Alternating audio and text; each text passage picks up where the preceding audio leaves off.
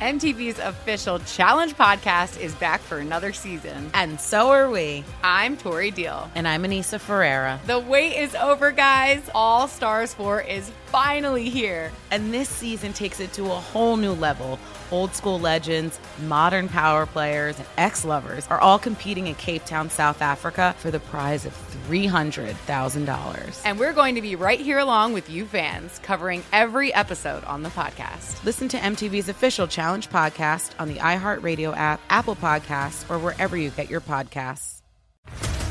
What's up, everybody? This is Stephen A. Smith, host of the Stephen A. Smith Show podcast. Tune in every Monday, Wednesday, and Friday at the very least as I bring you all new episodes that feature the biggest headlines in the world of sports, pop culture, business, and I answer your phone calls and respond to your tweets. You'll hear my unfiltered opinions and straight shooter interviews with top celebrities and game changers. All that and more. So listen to the Stephen A. Smith Show podcast on the iHeartRadio app, Apple Podcast, or wherever you get your podcast. From LinkedIn News, I'm Jessi Hempel, host of the Hello Monday podcast. In my 20s, I knew what career success looked like. In midlife, it's not that simple. Work is changing, we are changing, and there's no guidebook for how to make sense of it. Start your week with the Hello Monday podcast. Listen to Hello Monday on the iHeartRadio app, Apple Podcasts, or wherever you get your podcasts. From LinkedIn News, I'm Leah Smart, host of Everyday Better, an award winning weekly podcast dedicated to personal development. Whether you're looking for ways to shift your mindset or seeking more fulfillment in your life, we've got you covered. Join me as we dive into captivating stories and research backed ideas that have empowered me and others to lead lives with more clarity and intention. Everyday Better, making growth an everyday practice. Listen to Everyday Better on the iHeartRadio app, Apple Podcasts, or wherever you get your podcasts. This is the Nightcap on VSIN, the Sports Betting Network.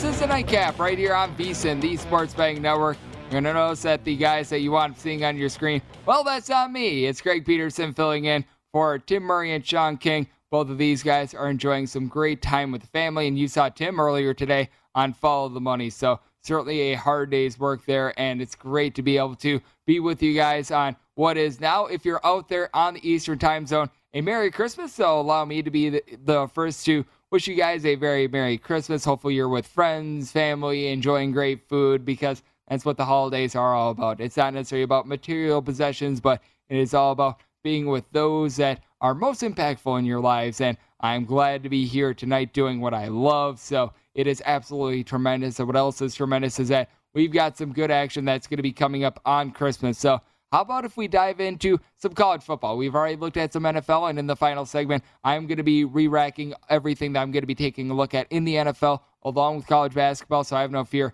if you want to missing those in the first two hours of the show, you are able to catch those in the final segment. Or if you want to hear a little bit more analysis, VSIN Best Bets. We upload every single hour of every single day of content that we wind up having over there. So we've got you covered in a wide variety of angles, and we've got you covered here with Georgia State and Ball State as it is the TaxAct Camellia Bowl. And right now you're finding Georgia State between a five and a half and a six point favorite. Total on this game, it has settled in at 51. And I'm taking a look at Georgia State here. When it comes to Georgia State, they're playing against a Ball State team that to put it to you quite honestly, the offense has not necessarily impressed me. This is a team that has scored 31 points or fewer in each out of the last five games. And this is a Georgia State team that they've been able to rise up a little bit with their defense. They didn't wind up getting off to the world's greatest start to the season, but it certainly was able to step up towards the back half of the season. What is going to be really intriguing as well as if we wind up seeing any last minute opt outs because I was a little bit of a victim of this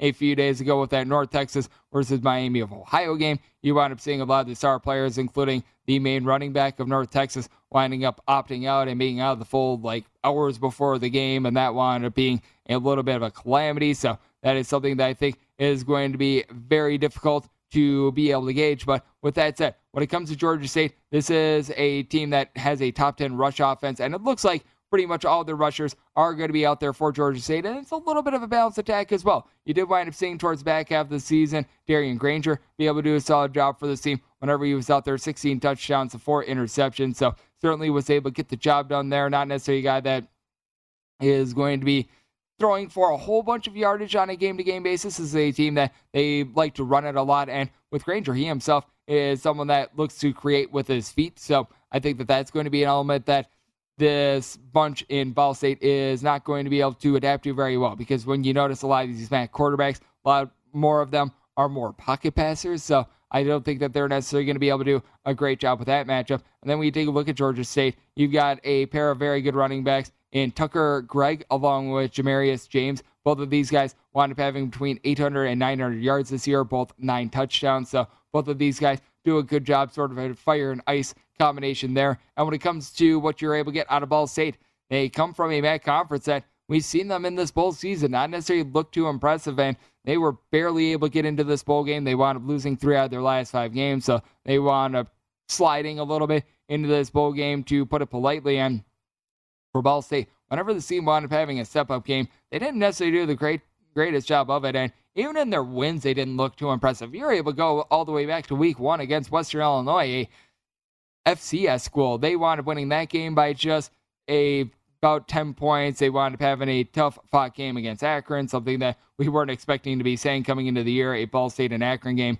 having intrigue as you got a Ball State bunch that, in general, it's been a team that has been looking to Drew Plitt to be able to do a solid job through the air. And he's a guy that he does a good job of not turning the ball over. I think that that's the best thing I could say about him. He's had one interception in the last four weeks coming into this game, overall 17 touchdowns and five interceptions. But this is a Ball State team that they themselves are going to be looking to do a solid job on the ground. But I mean, they're averaging fewer than four yards per carry, and it's going to be a little bit of an issue with this team. They've actually been able to do an okay job on defense, and the big calling card for this Ball State team has been being able to force turnovers. You've got five different guys on this Ball State team with multiple interceptions. They got 15 in general, so I think that that's going to be a very big key for Ball State being able to hang in this game. But I just don't think that Georgia State is going to be making those mistakes. I think that Georgia State is going to do a good job against a Ball State team that they do a much better job of being able to defend the aerial attack rather than being able to do a good job of being able to hold up on the ground. So I think that this is a little bit of a bad matchup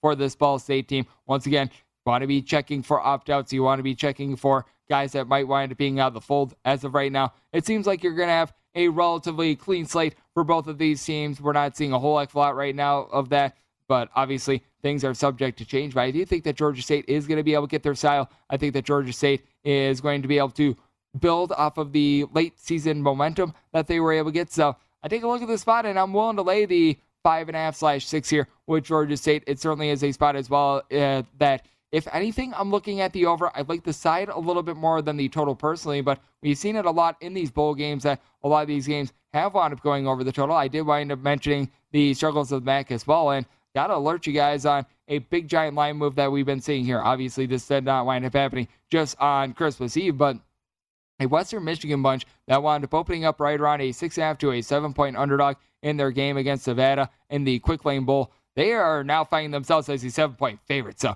we have seen a complete reversal of favorites to the exact line. Right now, you're finding the total right around 56. And the big reason why we've seen this big line move is that you've got a Nevada coaching staff, for one, that wound up just completely leaving. I believe that they're going to Fort Collins out there with Colorado State. So that is big. And on top of that, Carson Strong is not going to be playing in this game. It's why I'm going to be stressing the importance of taking a look at opt outs, taking a look at guys that are injured, what have you. Because, I mean, for Carson Strong, this guy was just absolutely tremendous for the team all season long. Final three games of the season, 11 touchdowns to one interception. A guy that was completing 70% of his passes, 36 touchdowns to eight interceptions. So now you've got the understudies of Nevada that are going to be coming in, and really nobody took snaps other than Carson Strong this year. So that really leaves Nevada in a little bit of a horse apiece situation when it comes to the Savannah team. I got to think that Nate Cox is probably going to be seeing the snaps for this team, a guy that wound up throwing the ball 20 times this year, and he wound up throwing the ball two times the season before. Actually, a six foot nine gentleman that comes in from Louisiana. So, mean, he's got a lot of height, not necessarily the most mobile guy in the world. So, I think that that's going to really hurt the Savannah team. Meanwhile, you do take a look at Western Michigan, and I don't know if I'm necessarily in love with laying the seven because even though Nevada is going to be without their star quarterback in this game, we have seen the Nevada defense play relatively well. So I think that that is something that they're really going to need to rely upon in this game as well. Now, the defense wound up having a little bit of an outlier result in that game against Air Force, the 41 to 39 loss. You want to be keeping note that was in triple overtime in games that actually wrapped up in regulation. This has been a defense that has been able to do, by and large, a very good job. So You've got a lot of those guys that are still going to be out there. Obviously, you're still dealing with a lot of opt outs there as well. But I think it's going to be intriguing for Western Michigan what they're going to be able to do on the ground with Sean Tyler, a guy that was able to give you a thousand yards rush for six yards per carry. He was able to do a great job all season long for the team. And you do have a guy in Kaleb Eleby who wound up only throwing five interceptions for the team this season. He wound up finishing the season strong in their win against Northern Illinois to wrap up November. He wound up having five touchdowns, zero interceptions. So certainly was able to get the job done there. But when it comes down to this Western Michigan team, they're just not necessarily too great on defense. This is a team that they have gotten three interceptions this year. They do not force turnovers whatsoever. So if you're looking for an ideal spot for a backup quarterback to come in and have a little bit of success, I do think that this is it. Now, I was taking a look at this before we knew about the opt outs and everything like that. I certainly thought that there was some value with Western Michigan because keep in mind, when it comes to this bowl game, it is going to be played in their home state. So that winds up giving Western Michigan just a little bit more fire, a little bit more motivation in this game. But I mean, we talk about motivation when it comes to these bowl games. So these guys that want to be there, some of these guys that don't want to be there. Don't you think that with regards to Nevada and everything that we've seen, it's a case of which you're going to see a lot of these guys being like, oh, these guys wound up leaving. You know what? Now we get a chance to shine. We're going to build the new, I guess you could call it, fort for Nevada. Not necessarily the world's greatest term there, but they're going to be building a new foundation. I think that that's a better way of putting it for Nevada football moving forward. It's been a defense that time and time again has been able to do a solid job. They wind up giving it up a little bit more via the ground rather than the air. So I do think that Tyler and his ground game is going to be very big for this Western Michigan team. But I could see Nevada coming out and pulling off a very good effort in this game. It's going to be out there in a dome environment as well. So that does wind up helping a little bit as well as this is going to be played out there in lovely Detroit, Michigan. But when it comes to Nevada, I think that this is going to be one of the more intriguing bowl games that we're going to be seeing on the slate. And when it comes to gauging these bowl games as well, I just mentioned it. Motivation is very key. So a big reason why I liked Central Florida against Florida a couple days ago is because you wound up having a classic big brother versus little brother scenario. You felt like Central Florida, a team of a bunch of guys that probably got passed over by Florida, Florida State, Miami. They'd be like, you know what? We're going to stick it to them. And guess what? They did wind up sticking it to them. And when it comes to what we're going to be seeing in this bowl game as well, I do think that you're going to be seeing these two teams really being able to come out as well. And I do think that coaching does wind up mattering in a lot of these spots as well. But you've got a Nevada coaching staff, the guys that are remaining, that they are very in tune with the guys I think that they're going to do everything humanly possible to get these guys jazzed up because we typically do see when it comes a lot to a lot of these interim coaches, when it comes to these bowl games, they really get the guys. They're very excited for the opportunity as well. So I do think that that is something to play a little bit of factor as well. I certainly do agree that Western Michigan should have seen a line move here. I think we went a little bit too far with Nevada now being a seven point underdog. So I do think that there's a little bit of value there, and there's a lot of value when it comes to the NFL card. We've already taken a look at the games for Saturday, but coming up next, how about if we take a look at what we're going to be getting on Sunday? That's next, right here on the Nightcap on VSIN, the Sports Betting Network.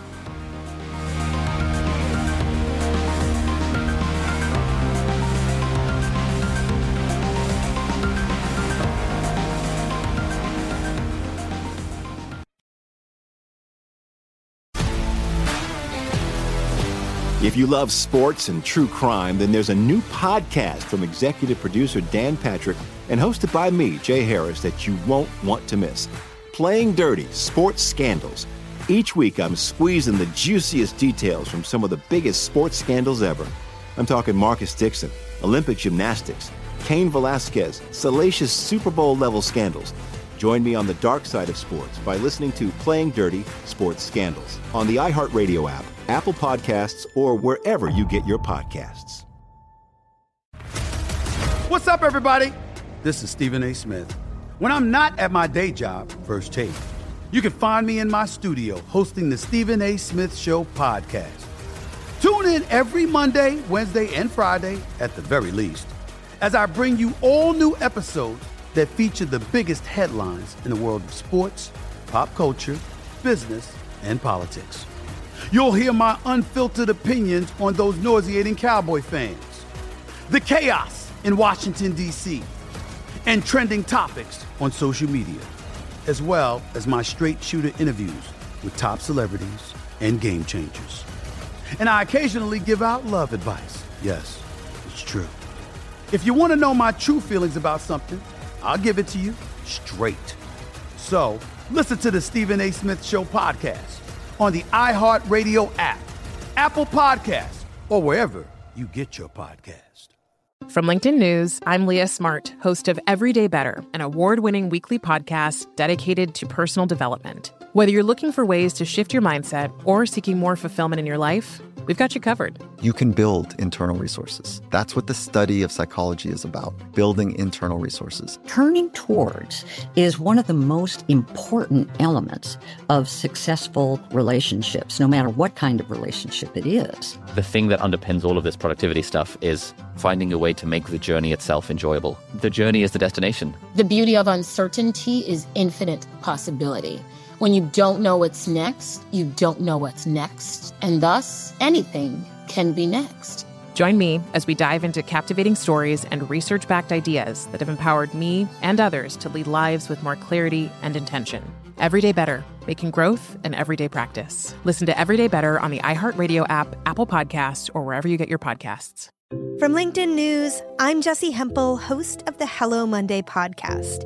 In my 20s, I knew what career success looked like. In midlife, it's not that simple. I've been a journalist for two decades, writing cover stories for Business Week, Fortune, and Wired. And now, every Monday, I bring you conversations with people who are thinking deeply about work and where it fits into our lives like Microsoft CEO Satya Nadella on growth mindsets. The learn it all does better than the know it all. Or MacArthur Genius winner Angela Duckworth on talent versus grit. Your long term effort and your long term commitment are surprisingly important. Each episode delivers pragmatic advice for right now. Listen to Hello Monday on the iHeartRadio app, Apple Podcasts, or wherever you get your podcasts.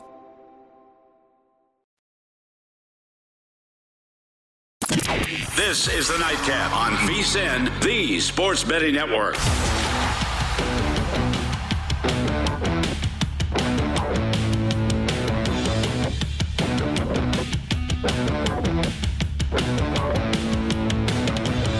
If you're looking for more sports betting discussion around your local teams, Bet Rivers has you covered. Bet Rivers has launched a series of CityCasts designed to tackle sports betting from the local perspective. There are CityCasts for Chicago, Denver, Detroit, Los Angeles, New York, Philadelphia, Pittsburgh, and now we have added Washington, D.C. into the mix. Subscribe to your local CityCast wherever you get podcasts. And we are back here on the Nightcap with myself, Greg Peterson, and we wound up having a little bit of news that I've neglected to tell you, and I do apologize about this. We wound up seeing something come down in the world of college basketball that is actually relatively big. Marcus Sasser, the top scorer for Houston, he is done for the year. And for those of you guys with Houston Futures tickets, I recognize that Kelvin Sampson is an absolutely amazing coach, but boy, Houston is now going to be without Sasser along with Tramon Mark as well. Arguably two out of their top three scorers in the backcourt. You've got to be adjusting this Houston team moving forward without these guys.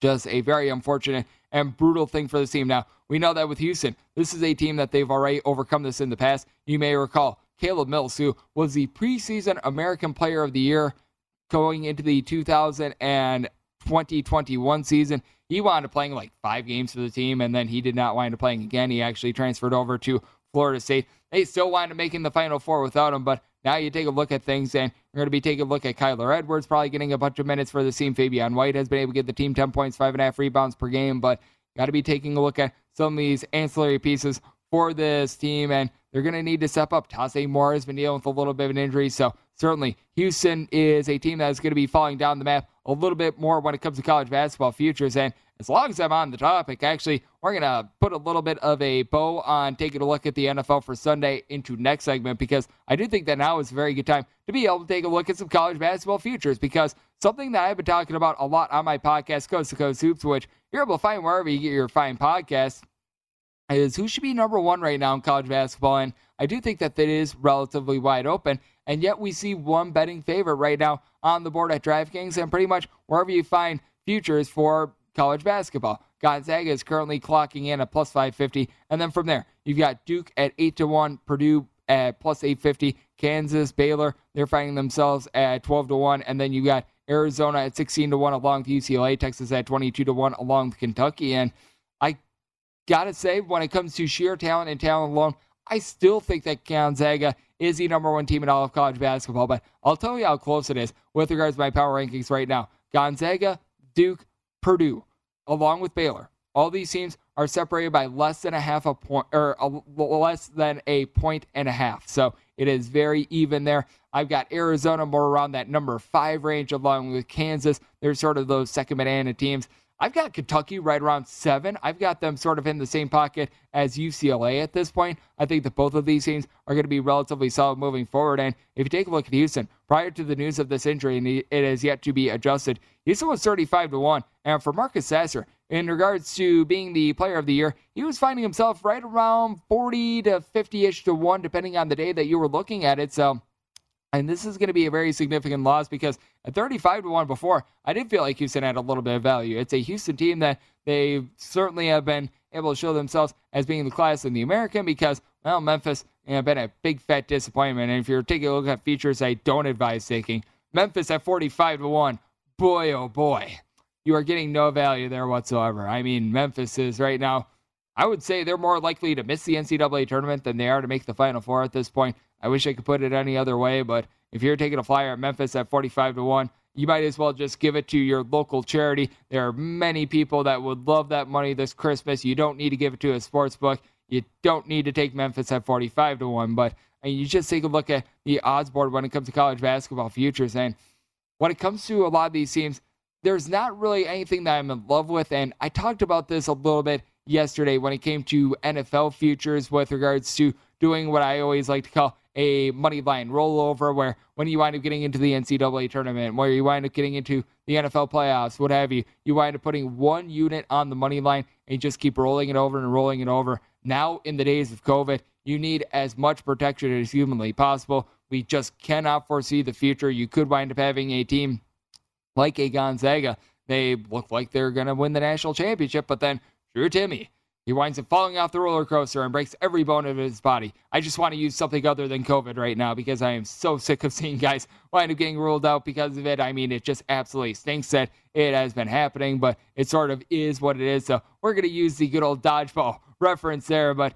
you, let's say that, that winds up happening. If you're using a money line rollover, you don't have to wind up taking the money line of Gonzaga once again. You're able to walk away from the table with your winnings. You're able to be like, okay, now that we've got star player Drew Timme out of the fold, I want no part of this. And it allows you that protection, which I think is very big. But when it comes to actual futures, taking a look at the board, the one thing that I think really stands out to me is that right now you've got LSU and Auburn both at 40 to 45 to 1. I think that the SEC schools provide a lot of value. And when it comes to the SEC schools, obviously you've got Kentucky at 22 to 1. And I don't think that that's necessarily a bad number either. I wouldn't, I would probably put it more like 18 to 1 personally. So, I mean, you're getting a little bit of value. It's not something where it's like rush, rush, rush at 22 to 1 or anything like that. But I mean, Oscar Tshiebwe, if you saw what he was able to do against Western Kentucky a few days ago, he literally out rebounded Western Kentucky.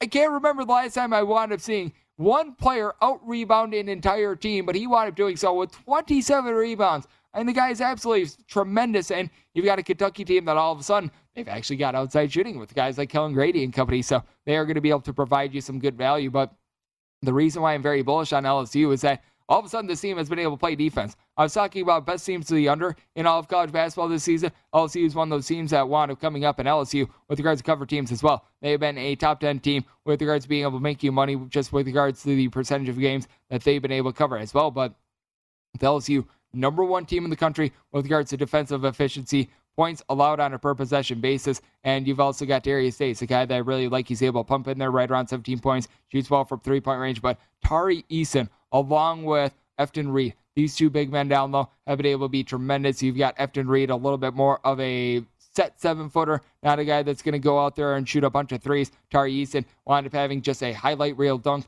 This guy is very much a game breaker and a guy that is able to be very athletic, do a wide variety of things, guard multiple positions. And this is an LSU team that I'm in on. And when it comes to Auburn, what a lot of people are forgetting with this team is that their top scorer from last year, he has yet to play. That's Allen Flanigan. He wound up averaging 14 points per game. It looks like Auburn is probably going to get him back towards January, towards the front of SEC play. But Jabari Smith has been absolutely amazing for the team. Jabari Smith is going to be a lottery pick. He stands right around six foot nine to six foot ten, shoots over 40% from three point range, 17 points per game. This is an Auburn team that has been able to do a good job of being able to mix and match out there in the backcourt. They brought in a bunch of transfers like Wendell Green, and they have all been able to do a very masterful job with this team. And to put it into perspective, LSU is 45 to 1, Auburn is 40 to 1. Here are similar teams that are sort of in that bucket. You got Michigan State, Texas Tech, and Arkansas. Arkansas should not be 40 to 1 right now. I mean, Arkansas, the transfers they're starting to mesh, and the Muss Boss, Eric Musselman, absolutely a tremendous coach, but I don't necessarily like what I'm seeing there right now. Michigan State is solid, but I just don't know if they have the horses to be able to make a run. And then when you take a look at 45 to 1, yeah, Memphis, who I want to mention a little bit earlier, you've got Florida State just below that at 50 to 1, and this is not a Florida State team that has looked the same. Now, Tennessee at 45 to 1 it's looking a little bit more intriguing, but we just see it time and time again with teams that are headlined by Rick Barnes as the coach. They just are bunches that typically they wind up having a very good regular season. Then when it comes to the postseason, it's just a big giant turd that they wind up leaving you in your stocking. So that is not something that I necessarily want a part of, though I will say having Josiah Jordan James back, I think is very underrated. A guy that's able to give you right around 6.3 rebounds, three assists, and just an absolute stat sheet suffer. I think that he's going to be big along John Fulkerson. So a very old team that does have Kennedy Chandler alongside Santiago Vescovi out there. I think that they're going to be able to make you a lot of money during the regular season. I do think that UConn is a little bit intriguing as well. When it comes to Illinois at 30 to 1. I think that this is a team that they've got a little bit of potential, but they and Ohio State both being at 30 to 1, I think that they should be behind, be behind all these SEC schools. And I do think that there's a little bit of a bias when it comes to these Big Ten schools and the fact that I feel like bookmakers have been overrating them quite a bit. I mean, I'm someone that I'm from the great state of Wisconsin. I know all about the Big Ten and if you're telling me Illinois versus LSU on a neutral court, I'd be taking LSU all day long. Ohio State versus LSU or Auburn, I'd be taking Auburn or LSU in both of those scenarios as well. Tennessee being at 45 to 1, I feel like is a little bit disrespectful. So when it comes to the odds board right now, where I'm really finding value with regards to futures is the SEC. It just feels like the SEC is not getting its just due. We've seen a lot of these teams come out and have very good wins in the non conference. Meanwhile, the Big Ten, it's been a little bit hit or miss with this with this conference in general. So I think that that's somewhere that you're able to find a little bit of inefficiency, and I think it's going to be really intriguing to take a look at that moving forward. So we wound up having sort of a on the fly college basketball segment there because we did wind up seeing some big news. But what else is always topical? What else is something that we always love to talk about? The NFL. We've got a great slate of games that's going to be coming up this week. In the final segment, I'm going to give you guys what I'd like on Saturday. But coming up next, we're going to be taking a look at just some of the games that we got for Sunday. That's next right here on the Nightcap on VSIN, the Sports Betting Network.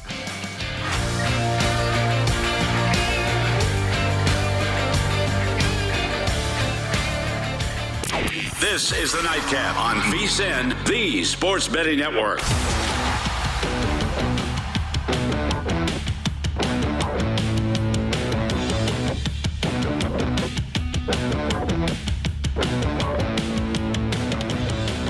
If you miss any part of our show or anything on the VSIN schedule today, don't forget to check out our free sports betting podcast. Get replays of all of our shows or download and listen on your schedule. Go to vsin.com slash podcast and get beating the book with Gil Alexander or Market Insights with Josh Appelbaum. Plus, we've got Hardywood Handicappers, the Lombardi line, Follow the Money, and apparently something called Coast to Coast Hoops with Greg Hoops Peterson, and many more. They are all free and available now at vsin.com slash podcast or wherever you get podcasts, Apple Podcasts, Google Play, Spotify, Stitcher, list goes on and on as we're back here in lovely Las Vegas, more specifically circa the great sports book and resort out here for the nightcap with myself, Greg Peterson. Coming up in 30 minutes, typically it's the Greg Peterson experience.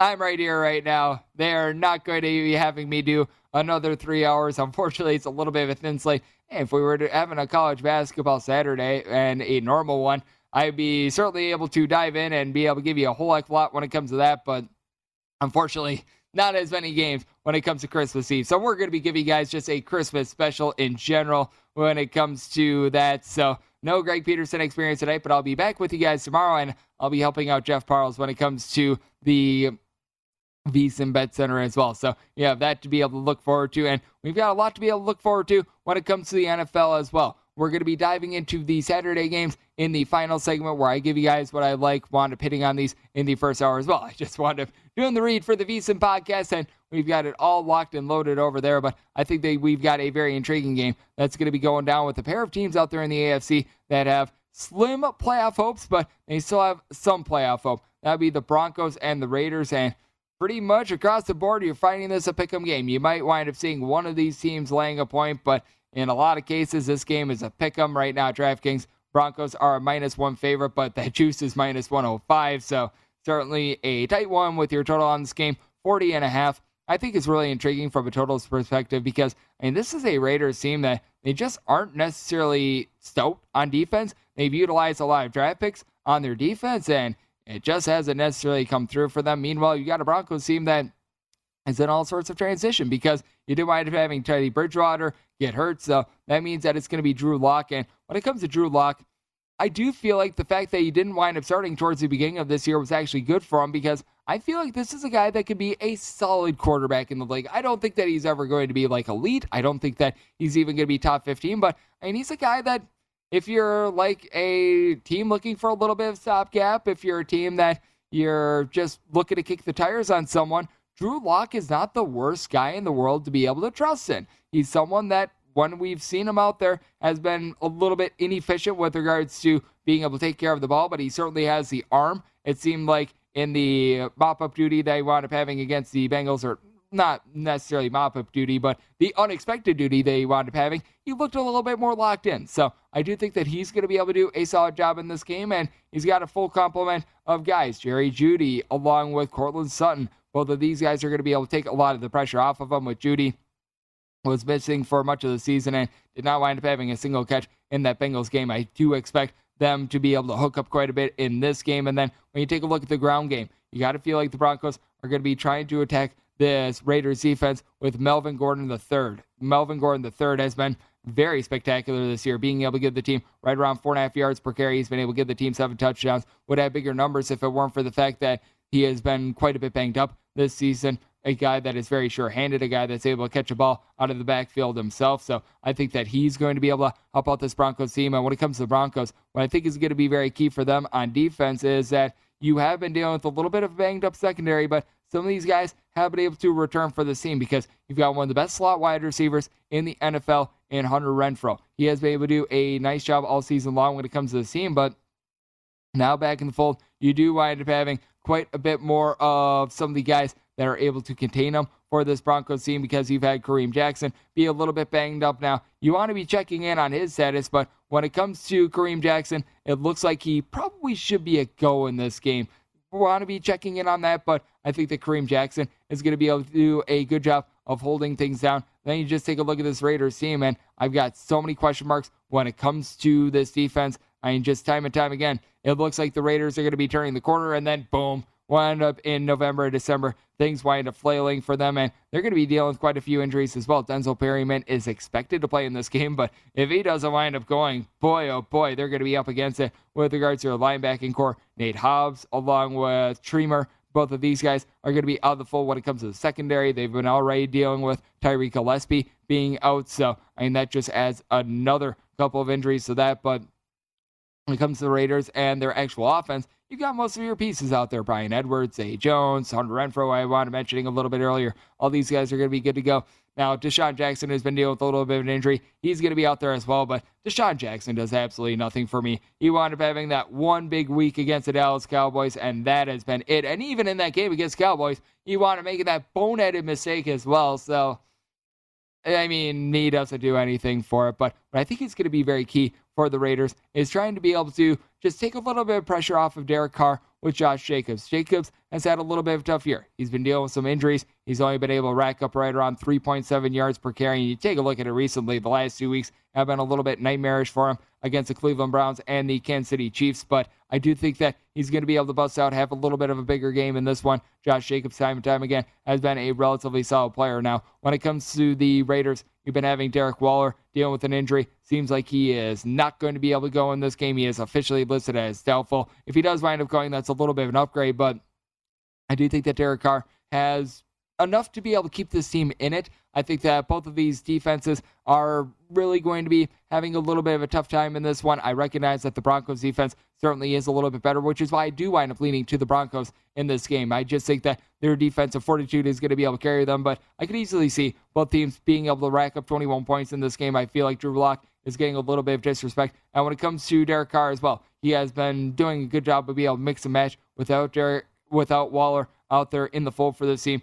He has been getting sacked a little bit too much. A little bit of that is on the offensive line, a little bit is on him himself. But I do think that you're going to have a Raiders team that just can't hold up with regards to the defense. Although I do think that both of these teams do wind up getting bludgeoned a little bit. I think that this is a total at 40 and a half that is just set a little bit too low right now. I take a look at the over and with the Broncos.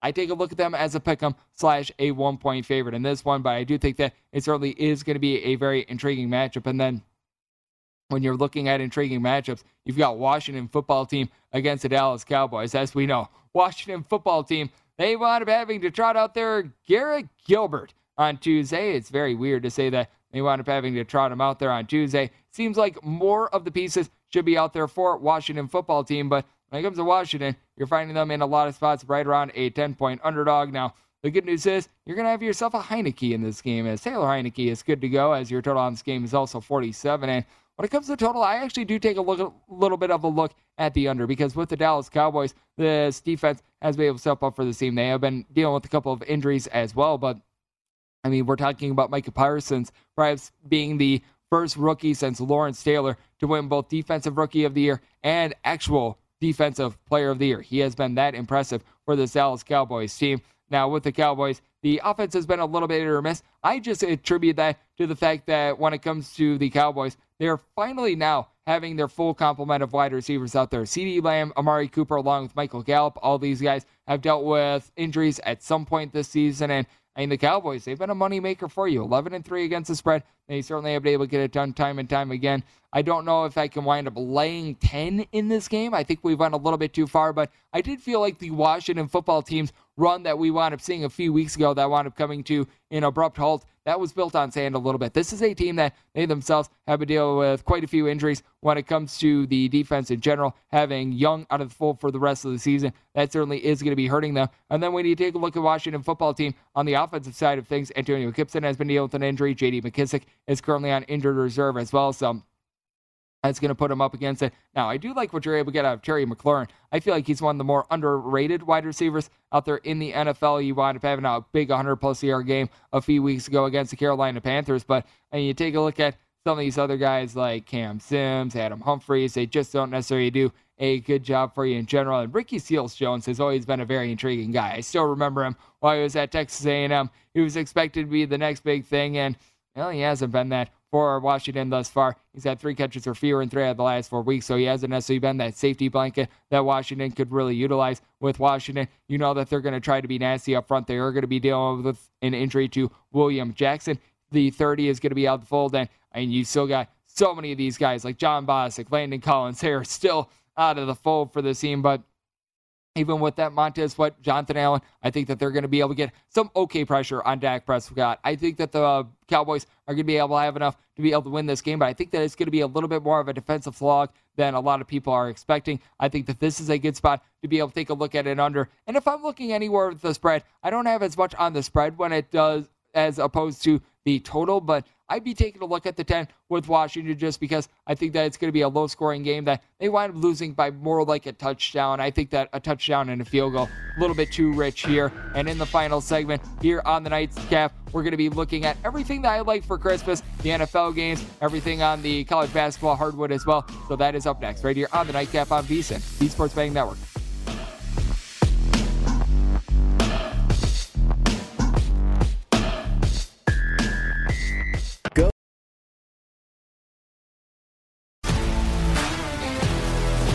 If you love sports and true crime, then there's a new podcast from executive producer Dan Patrick and hosted by me, Jay Harris, that you won't want to miss. Playing Dirty Sports Scandals. Each week, I'm squeezing the juiciest details from some of the biggest sports scandals ever. I'm talking Marcus Dixon, Olympic gymnastics, Cain Velasquez, salacious Super Bowl level scandals.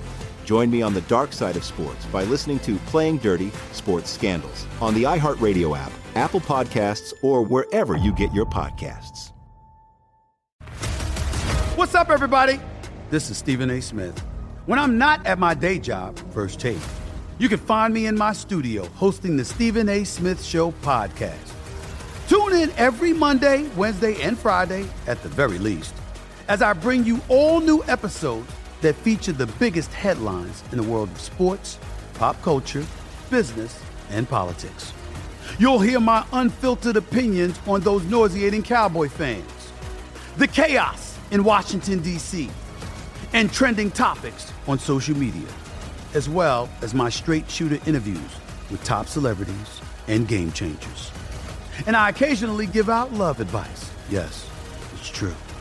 If you want to know my true feelings about something, I'll give it to you straight.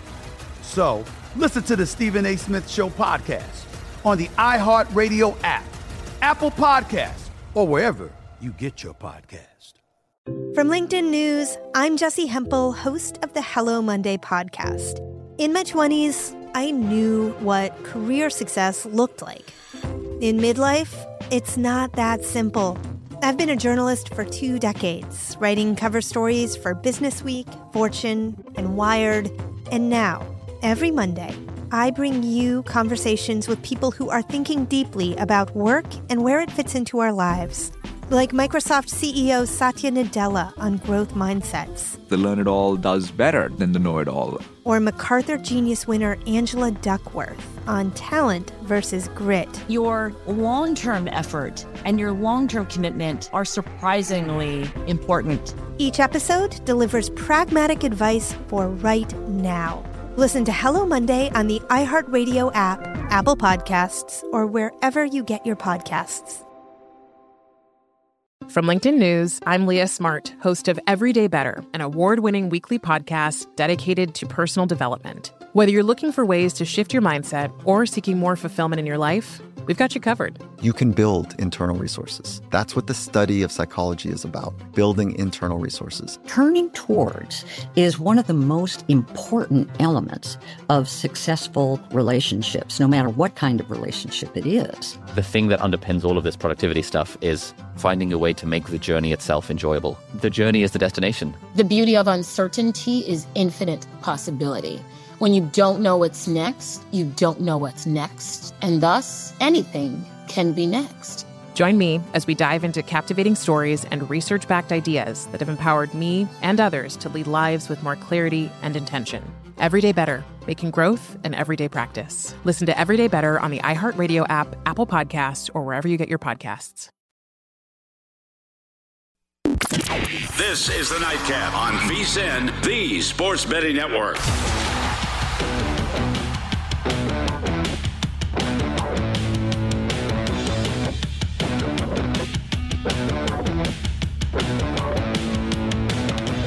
Today's episode of the Ron Flatter Racing Pod features a Christmas conversation among friends. Japanese thoroughbred liaison Kate Hunter, Racing Post correspondent Scott Burton from Paris, and turf writer John Sherva of the Los Angeles Times discuss the year in racing and look forward to 2022. You're able to subscribe wherever you get your podcasts iHeart, Apple Podcasts, Google Play, Spotify, Stitcher, or visit it at vsin.com slash podcast and download it there. The Ron Flatter Racing Pod is sponsored by First Bet as it is the final segment of the nightcap with myself, Greg Peterson, coming up after me. We've got a little bit of a Christmas special for you guys, so there's going to be no Greg Peterson experience tonight. Instead, it was the nightcap meets the Greg Peterson experience, and well, there wasn't much in the cap tonight because, unfortunately, as many of you guys know, Christmas Eve is one of the most dead days of the sports season. It's up there with the day after the All Star break in the MLB. Although I will say, Summer League has actually helped out a little bit there. But with that said, there's a lot of money to be made when it comes to Christmas Day. Hopefully, I can put a little bit of cash in your stocking as well. Let's start with the NFL. You've got the first game that's going to be coming up there Cleveland Browns and the Green Bay Packers. Packers anywhere between a seven and seven and a half point favorite, and your total on this game, you're getting it right now between a 46 and a half and a 47. I'm going under on this game, and I'm going with Green Bay Packers. With Aaron Rodgers, he has been precise for this team the last few weeks 13 touchdowns and no interceptions. Now, when it comes to the Packers, they're going to be a little bit short-handed. Marquez Valdes-Scantling has been out of the fold, and what I think has been really intriguing about the Packers is that coming out of the season, you wind up seeing a bunch of unders for the team. Out of their first 10 games, eight of them wound up going under the total. They've been playing a lot of overs recently, but they're going to be playing against a Cleveland Browns team that now they've got Baker Mayfield out there. But when it comes to Baker Mayfield, he hasn't necessarily looked right. He just looks injured. I would argue that the week that he wound up having to miss this past week actually helps him out a little bit, but I think that you're going to see a lot of running the ball in this game. It's going to be relatively frigid out there in the great state of Wisconsin. Nick Chubb has been relatively solid for the Browns all season long, but he's had some tough times the last few weeks as well. When I take a look at this Browns defense as well, they certainly do have their main guys out there with regards to the front seven, but the secondary, they're dealing with a bunch of ailments. And then you do have Myles Garrett currently dealing with an injury. He should be able to play in this game, but I do think that that is going to take a little bit of a toll on this team as well. I think that Green Bay is right now looking like the class of the NFC, and I think that even though they are still without Jaire Alexander, the secondary with guys like Kevin King and company going to be able to do a good job of being able to bottle up a Browns team that they do have Jarvis Landry back out there, but Jarvis Landry, let's call it what it is. He's been a little bit of a disappointment for the team. Really, Donovan Peoples Jones might have been the best wide receiver for the team this season, and he wound up getting hurt as well. So certainly a little bit of a rough spot there. And then when it comes to the other NFL game, you've got the Cardinals and the Colts. Right now, the Cardinals are finding themselves in most spots right around a two point favorite. Your total on this game, you're finding it anywhere between a 48 and a 49. This was one in which you wound up seeing mostly 49s throughout the start of the day on Saturday. We're seeing this tick down. So if you, like me, like the under, you probably want to be firing in relatively quickly on this game. But I do think that the Colts defense is going to be able to hold up in this game. I just think that the Arizona Cardinals are going to have a little bit more juice in the tank in this game. When it comes to the Arizona Cardinals, I think that their secondary is very underrated with guys like Budda Baker and company. And then when it comes to the Arizona Cardinals, I think that this is a good spot for them after they wound up looking, let's call it what it is, really, really rough, really, really rough against the Detroit Lions. I think that you're going to see a nice bounce back performance here from here from Kyler Murray. With Murray, he's been able to do a relatively solid job all season long, dealt with that injury. I think that he's going to be back in this game. But now with James Conner, he is dealing with a little bit of an ailment, but he is expected to play. He and Chase Edmonds have been absolutely tremendous in the ground game for this team. Edmonds, a little bit more of the home run hitter, averaging right around six yards per carry.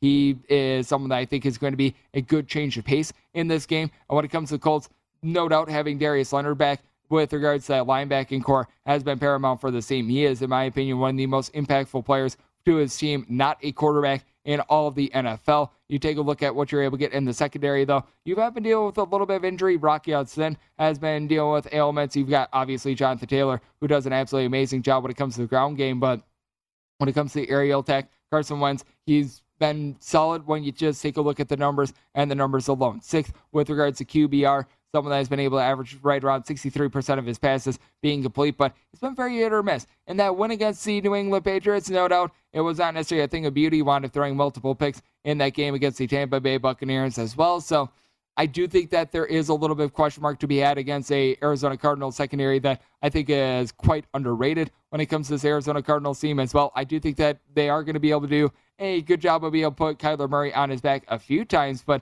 the secondary is a big key for this team because even though you are going to be without New Hop, Nuke Hopkins once again for this Arizona Cardinals team, you do still have guys like Christian Kirk that are able to do a great job of being able to catch a ball. I like what I've seen just out of this entire wide receiver core. Rondale Moore is someone that's questionable. It looks like he's going to be able to play. Zach Ertz has been able to take the pressure off of this team as well, and AJ Green has been able to show flashes of yesteryear as well as he wound up having a big seven reception game against the LA Rams, even though it's been in this two game losing streak. He has still looked relatively solid. So I do think that you're going to see an under in this spot, and I'm willing to lay the deuce here when it comes to the Arizona Cardinals. When it comes to college football, I take a look at Georgia State and the over in this spot with Georgia State.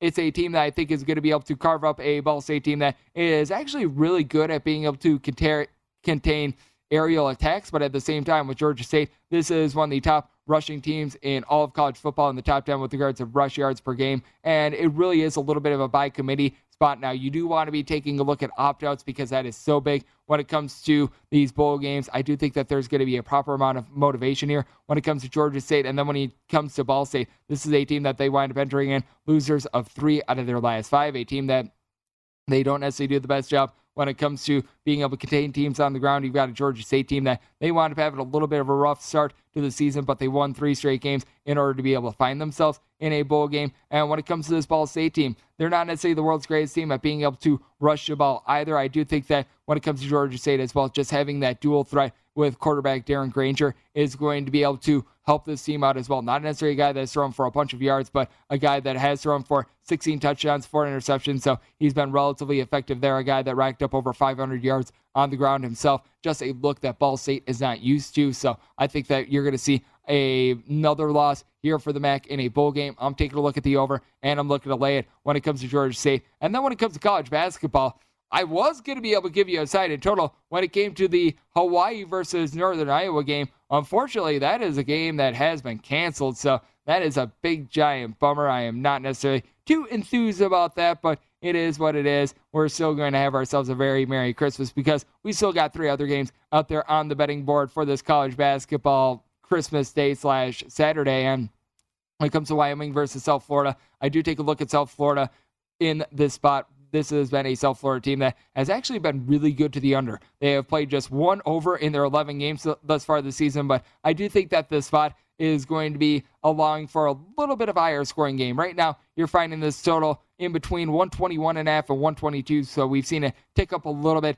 I wound up setting my total on this game at a 125. When it comes to South Florida, I also wound up taking eight with them. You're seeing anywhere between seven and eight right now. We've been seeing a little bit of buy in on South Florida, but when it comes to South Florida, this is a team that they don't shoot it well from three point range, but they've been able to do a good job of being able to kick up their tempo ever since Russel Tchewa has been out of the fold. And for Wyoming, Graham Ike, I think, is going to be able to do a good job down low 19 points, 8.5 rebounds. This is a Wyoming team that, with regards to points on a per possession basis, they rank in the top 25. And this is going to be a game which these players from South Florida and Wyoming, they're likely going to be waking up right around 5 a.m. on Christmas. If you wake me up at 5 a.m. on Christmas, I'm going to be looking to score rather than play defense in a basketball game. So I'm taking a look at an over and I'm taking a look at the points when it comes to South Florida. Northern Iowa versus Hawaii is a skip. But with that said, we do have the Liberty versus BYU game. And in this spot, I want to take a nine with Liberty. You're seeing a split of between eight and a half and nine. I personally set this line at eight and a half, so you want to be shopping accordingly with Liberty. This is always a team that they play relatively slow, but at the same time,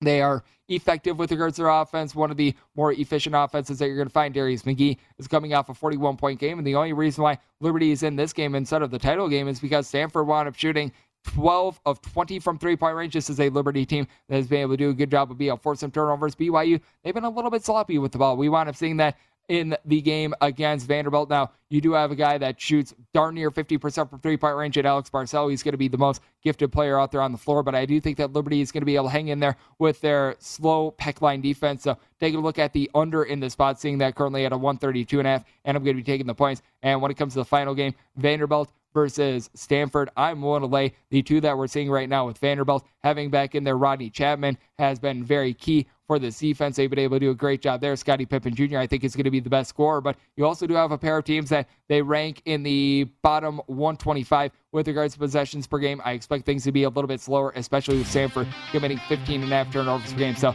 looking at the under and looking to lay the points when it comes to Vanderbilt. And that will do it. A Merry Christmas to all of you guys right here on VSIN, the Sports Betting Network. And coming in next, we've got a little bit of a Christmas special for you. Glad to be able to fill in on the nightcap, and that Christmas special is next right here on the Sports Betting Network, VSIN.